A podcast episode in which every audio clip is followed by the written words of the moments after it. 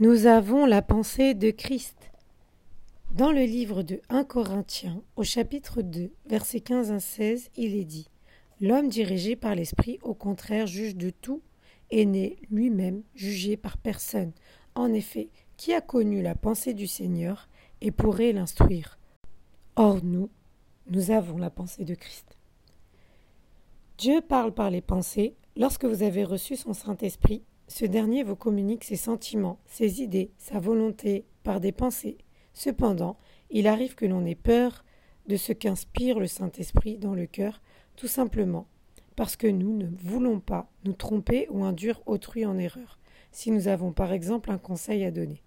S'il est vrai que Dieu parle au travers des Écritures, d'autres personnes d'un enseignement, par des rêves ou par des signes, plus ou moins spectaculaires, il parle aussi par des pensées qu'il dépose sur notre cœur.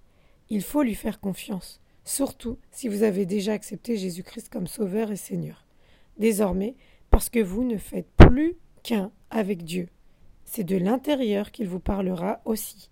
Alors écoutez la voix de son esprit qui vous communique ses pensées.